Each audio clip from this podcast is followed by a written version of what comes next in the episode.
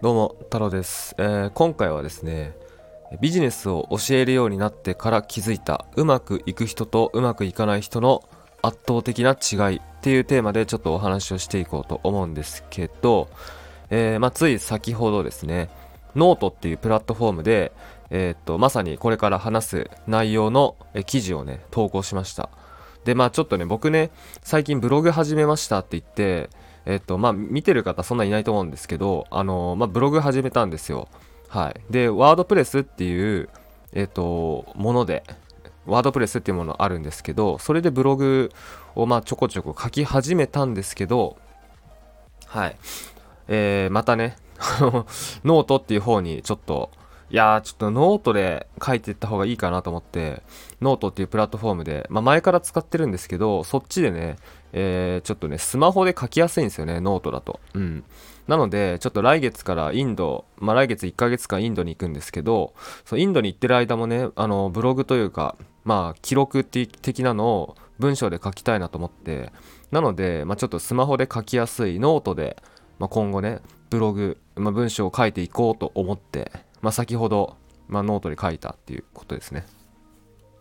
はい、まあ、ちょっと本題に入っていくんですけど、まあ、ちょっとノートに書いてた内容と重複するんですけど、あのラジオでも話そうと思うので話していきます。はい、えー、僕がですねビジネスを教えるようになってから、まあ、気づいたうまくいく人とうまくいかない人の圧倒的な違いっていうテーマですね。うんまあ、まずですね僕普段コンテンツビジネス、コンテンツ販売っていう、まあ、呼び方をされてるですねオンラインビジネスを、まあ、教えてます。はい、インターネットで、えー、お金を稼ぐ、インターネットで売り上げを上げるっていう方法を、まあ、起業副業初心者に対して教えております。はい、まあ怪しいですよねだいぶ、うん、だいぶ怪しいんですけど、あのー、まあ言ってしまうと エスエヌエス、えー、インスタとかツイッターだったり、あとは YouTubeっていうものを使って、えー、自分で情報発信をしていきましょうと。はいまあ、普通だったら エスエヌエス とか YouTube って見る側だと思うんですよ。はい、ほん、あのー、ほとんどの人が、まあ、はちわりとかだと思うんですけど、あのー、はちわりぐらいの方がですね、えー、コンテンツを見る側なんですね。だからテレビも見る側じゃないですか、 YouTube も動画を見る側、えー、インスタとか Twitter っていうのも、えー、情報発信ではなく基本的に見る側だと思います皆さん。えー、でだけど見る側でいる限り、その自分でねインターネットで売り上げを上げていくってことは、まあ、無理なわけなんですよ。うん、なぜかというと見る側、えー、仕掛けられる側なので、うん、買う側なんですね見る側っていうのは。なのでじゃあその見せる側に回って、うん、インスタを見せる側、ツイッターを見せる側、 YouTube を見せる側っていうのに回って自分でちゃんとね自分を宣伝していきましょうと。うんまあ、情報発信をしていきましょうと。そして、えー、自分で売り上げを上げていきましょうっていうのが、まあ、コンテンツビジネス、コンテンツ販売っていう、まあ、今はねそういう呼び方されてます。で、まあ、コンテンツビジネスってそのコンテンツってね言われてる通り、まあ、要はね商品はコンテンツなわけなんですよ。うんまあ、例えばまあ昔だったらね ピーディーエフ で、まあ、何百ページとか何十ページとかで、えーまあ、数万とかいちまんとかそういう価格で情報商材ですよねいわゆるっていうのもありました。だからそれもコンテンツですよね。今だったら、まあ、僕もやってますけど動画をねまとめてオンライン講座にしたり、まあ、あとは、まあ、コンテンツというよりも、あのー、無形サービスですね、コンサルティングとかコーチングっていうものを売っていくっていうものもねコンテンツビジネスに入ると思います。はいコンサルとか僕もやってますけど、そういうのを、えー、インターネットでできるようになる、自分で、えー、一からその集客から、えー、商品設計から販売まで全部できるようになるっていうのを、まあ、僕はね教えてます普段。はい教えてます。はいで、えー、そこでですねまあ最近ちょっと忙しくなってきて、もうクライアントさんがね結構まあまあ割と増えてきて、でまあいろんな人にね教えてるんですけど、もちろんもう言ってしまえばそのみんながみんなねうまくいくわけではないんですよ。うんそうまあそうそれは当たり前なんですけど、でその時にじゃあ、えーまあ、いろんな人を見てねなんでこううまくいく人とうまくいかない人がいるのかっていうことをねやっぱね考えるわけなんですけど、まあそれではっきりとね違いがあるんですよ。はっきりとうん違いがあります。えー、まずですねそのうまくいく人っていうのは、まあ、とにかく連絡してくるっていうのがあります。もうとにかく連絡してくる。で、まあ、僕はですね、あのオンライン講座だろうがコンサルだろうが、まあ、サポートをねえつけてるわけですね、うん、でサポートっていうのはオンライン講座だったら基本はメールもしくは ライン っていうのがあって、まあ、ライン サポートっていうのがあって、でコンサルだったら、まあ、ライン サポートあるんですけど、あとは Zoom、Zoom というかその通話サポートっていうのもやってます。はい、なので、まあそのまあ、僕にねこういつでも質問とか相談してくれるっていうのがあるんですけど、あのうまくいく人っていうのはね本当にとにかく連絡してきます。もうあの連絡してこない日がほぼないぐらい連絡してきますね。でしかもいちにちにもうその何往復もやり取りをするっていうのがありますね。はい。で、まあ、YouTube に、えーと、昨日か一昨日か、わか、忘れちゃいましたけど、あのクライアントさんから成果報告いただきましたっていう動画アップしたんですけど、あのその方っていうのも、もうとにかくあの連絡いただいてましたね。うん。まあ、今、今も現在進行形ですけど、はい。その方っていうのも、もうとにかく、えー、質問相談いただいて、えー、でその ライン でね添削とかしたり、まあ、やり取りして、で実際に通話、えー、ミーティングして、えーまあ、画面共有しながらミーティングしてとかね、そう、そういうのをやって、その上でその売り上げっていう結果上がってるので。だってちなみにあのその方はね動画では、まあ、さんじゅうまんの売り上げっていう風にあの言ってたんですけど、まあ、あれあの後もういっけん売り上げ上がってよんじゅうごまんえんっていう風になりました。であとそのもういっけんなんかお問い合わせいただいてるみたいで、だその方が制約したら、えー、ろくじゅうまんっていう売り上げになりますね。ですごいですね。そうだ、それぐらいその結果を出す方っていうのは、まあ、とにかくね連絡してくるんですよ。もう何往復もねやり取りをするっていうのがあります、うん、でじゃあその一体どんな、ね、内容を連絡してくるのかっていうと、もう本当ねもう何でも聞いてくるっていうところありますよ。うん、何でも聞いてくる。まあ僕はその何でも聞いてくださいって言ってるので、何でも聞いてもらって全然 OK なんですけど、まあ、とにかくもう何でも聞いてくるっていうのもあるし、あと例えばその質問とかとは別になんかこんな画像を作ってみましたとか、あとはあの、まあ、画像っていうのは例えばインスタの投稿する画像とか、あとはまあ僕ね正直デザインとかそんな重視してないんですよ。デザインとかもう 僕, 僕自身はデザインってできないんですね。なんかかっこいい画像を作ったりとか、なんかかっこいいページ作ったり、かっこいいホームページ作ったりとか、かっこいい動画作ったりって僕はできないんですね。できないからそのデザインとかそのできなくても売り上げ上がる方法っていうのを教えてるんですけど、まあそのその方っていうのは結構デザインが得意らしくて、だからなんかこんなことやってみました、あんなことやってみましたとかね、すごい報告してくるんですね。うん。まあとか。あとは例えばね ライン でアンケートを取ったりするんですけど、なんかこんな回答ありましたとか、なんかこんな方からほなんかこんな感想もらいました、嬉しいですとか、そういう報告とかもねバンバン送ってくるっていうのがありますね。うん、だからそのほうれん草をねもう徹底してくれてるっていう、報告連絡相談ですね。ほうれん草をもう徹底的にやってくれてるっていうのがあります。うん、っていうのが、まあ、うまくいく人のそのなんだろうやり取りなんですけど、じゃあうまくいかない人ってどんな感じかっていうと、そのなんだろうな、そもそもねえ質問してこないんですね。そもそも質問とか相談がない、ほうれん草がないっていうのがあります。で、まあ、僕のねそのオンライン講座とかコンサルっていうのはカリキュラムがあるんですよ。一応一応っていうか一応って言い方おかしいですね。カリキュラムがあって、でカリキュラムごとに課題っていうのが設定してます。はい、なので、まあ、そのカリキュラムに沿って進んでいきながら課題をこなしながら、まあ、サポートしていくっていうやり方でやってるんですけど、そのうまくいかない人っていうのはなんだろうな、一応ねや課題をやることはやる、カリキュラムをこなすことはこなすんですけど、なんか終わりました、できましたみたいな感じなんですよ。ただそれだけ、うん、だ終わりました、じゃあ次みたいな、なんかそういう感じなんですよね。うん、だからもちろんねあの僕も添削とかアドバイスしたりするんですけど、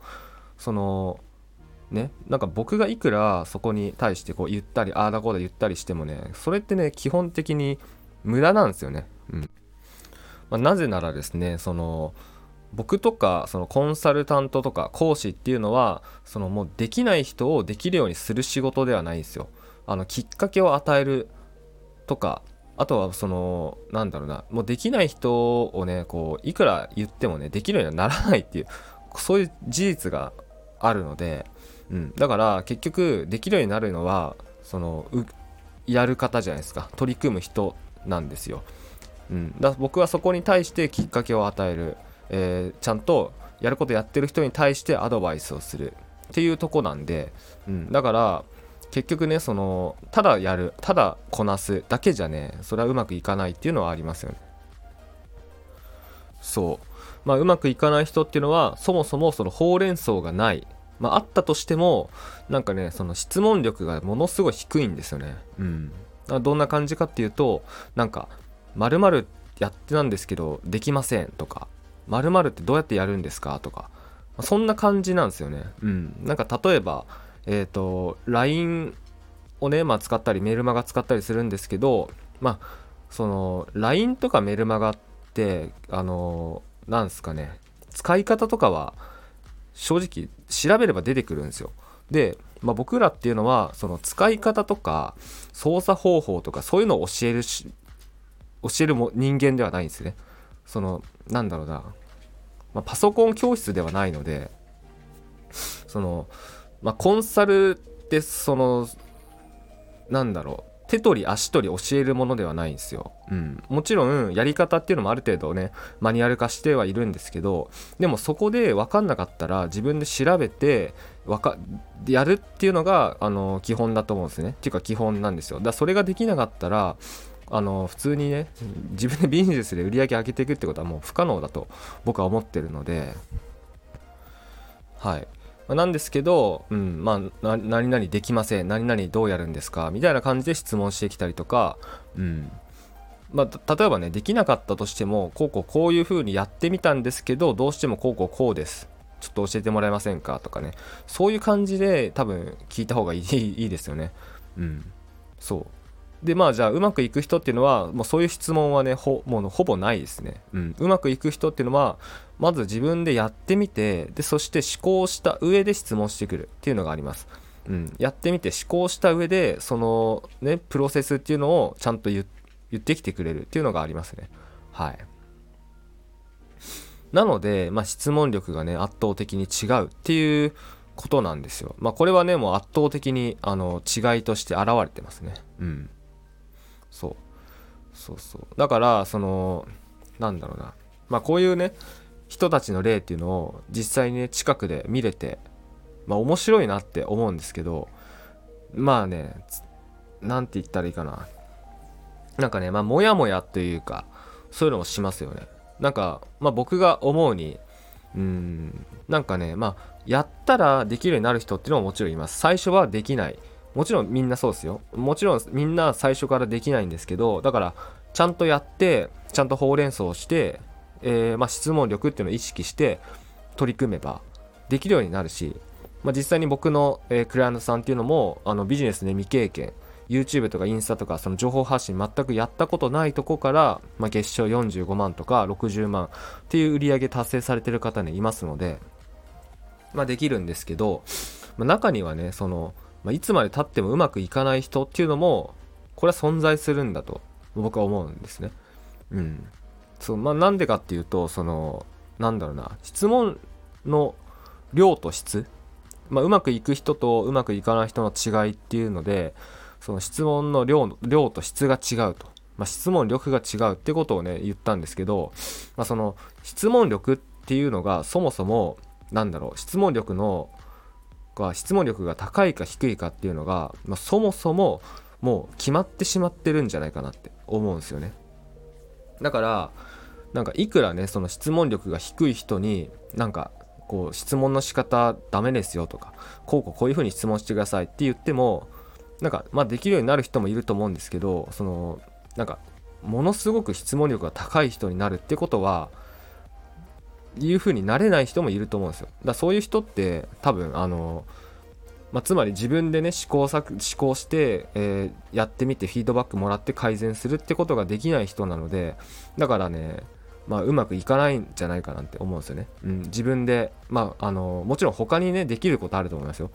うん、別にインターネットでねお金稼がなくても他で何かできることあればそれでいいと思うんですけど、そうだから、まあ、よくねそのインターネットの広告とかであのなんだろう誰でもできるとかなんかその